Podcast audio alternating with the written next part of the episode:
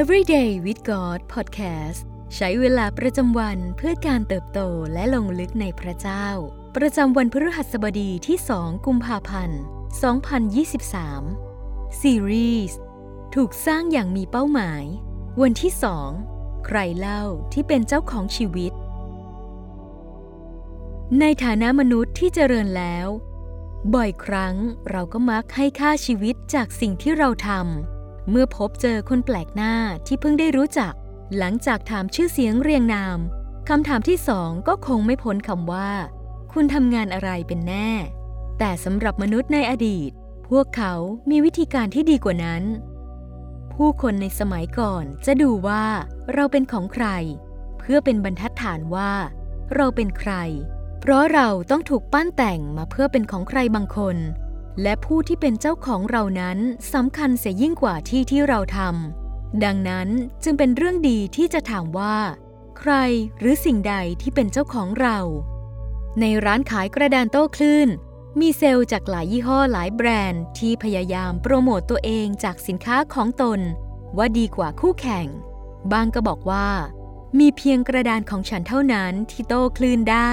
ขณะที่อีกเจ้าบอกว่าไม่จริงหรอก ใครๆ ก็โต้คลื่นได้ ขณะที่อีกคนกล่าวว่า สิ่งสำคัญของการโต้คลื่นนั้น อยู่ที่สุนทรียศาสตร์ และศิลปะในการโต้คลื่น และมีแค่แบรนด์ของเราที่เป็นตัวจริง กลับกันอีกแบรนด์กลับบอกว่า ไม่จริง เราควรคิดหาวิธีการและแนวทางใหม่ๆตั้งหาก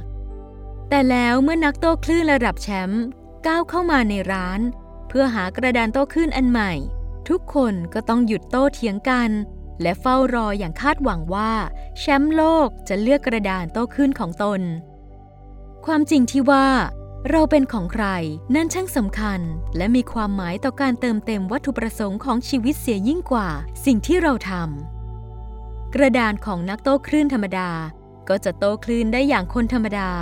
แต่หากกระดานแผ่นเดียวกันนั้นเป็นของนักกีฬามืออาชีพ มันก็จะทำสิ่งต่างๆ ได้มากมายกว่ายิ่งนัก แล้วเราล่ะ จะเป็นของใคร ใครที่เป็นเจ้าของกระดานโต้คลื่น แห่งจิตวิญญาณของเรา ใครที่เป็นจุดศูนย์กลางของชีวิต และโลกทั้งใบของเรา เราต่างมักจะมอบชีวิต หรืออุทิศตัวของเราให้อะไรบางอย่าง หรือใครบางคน และสิ่งเหล่านั้นคือส่วนสำคัญยิ่ง ที่จะปั้นแต่งหรือเชฟชีวิตของเราให้เติมเต็มวัตถุประสงค์ของพระเจ้าในชีวิตของเรา สิ่งที่ต้องใคร่ครวญในวันนี้ ในขณะที่เราใช้เวลาใคร่ครวญพระวจนะต่อไปนี้ ลองให้ใจของเราช้าลง ยอมให้พระเจ้าผู้ทรงสร้าง และออกแบบเราให้เข้ามามีส่วนร่วมในการใคร่ครวญในวันนี้ ให้เราได้เชื่อมต่อกับพระเจ้าผู้ทรงปั้นแต่งชีวิต และยอมให้พระองค์ หนุนใจและตักเตือนเราในด้านต่างๆ เพื่อเราจะดำเนินชีวิตในฐานะผู้ที่เป็นของพระองค์อย่างแท้จริง ลองถามตัวเองว่า วันนี้พระองค์ทรงเรียกเราให้มีใจกล้าหาญดุดดังสิง อย่างที่ได้ทรงสร้างเรามาจริงหรือเปล่า หรือพระองค์กำลังตักเตือนเราอย่างอ่อนโยน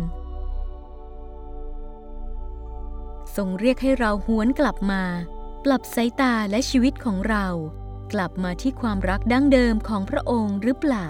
หรือพระองค์อาจกำลังกระซิบถ้อยคำแห่งการหนุนใจ ให้เราก้าวต่อไปอย่างไม่ย่อถอจงก้าวต่อไปสดุดี 8 ข้อ1ถึง9ข้าแต่พระยาเว องค์เจ้านายของข้าพระองค์ทั้งหลาย พระนามของพระองค์สูงส่งยิ่งนัก ทั่วทั้งแผ่นดินโลก พระองค์ทรงตั้งพระสิริของพระองค์ไว้ เหนือฟ้าสวรรค์ โดยปากของเด็กอ่อนและทารก พระองค์ทรงตั้งป้อมปราการ เพราะคู่อริของพระองค์ เพื่อยับยั้งศัตรูและผู้แก้แค้นเมื่อข้าพระองค์มองดูฟ้าสวรรค์อันเป็นฝีพระหัตถ์ของพระองค์ ดวงจันทร์และดวงดาว ซึ่งพระองค์ได้ทรงสถาปนาไว้ มนุษย์เป็นผู้ใดเล่า ที่พระองค์ทรงระลึกถึงเขา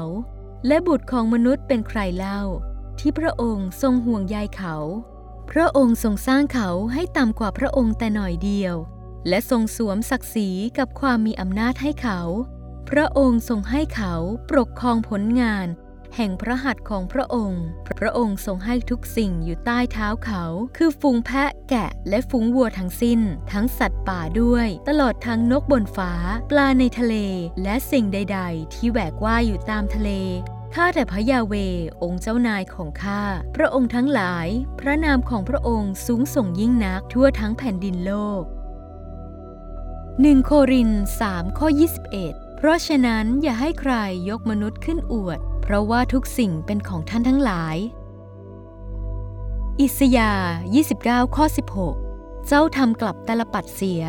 จะถือว่าช่างปั้นเท่ากับดินเหนียวหรือ และสิ่งถูกสร้างจะพูดถึงผู้สร้างมันว่า เขาไม่ได้สร้างค่า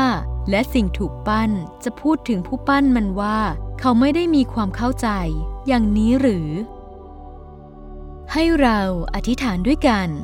พระบิดาที่รักเรารักพระองค์ เราอยากจะสรรเสริญพระองค์ ผู้ทรงสร้างเรามาอย่างอัศจรรย์ และน่าคล่ำคราม ขอทรงช่วยให้เราได้ตระหนักว่าเราเป็นของใคร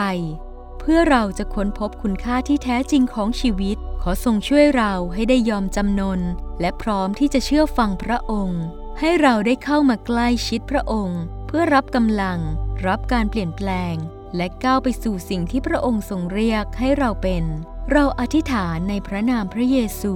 เอเมน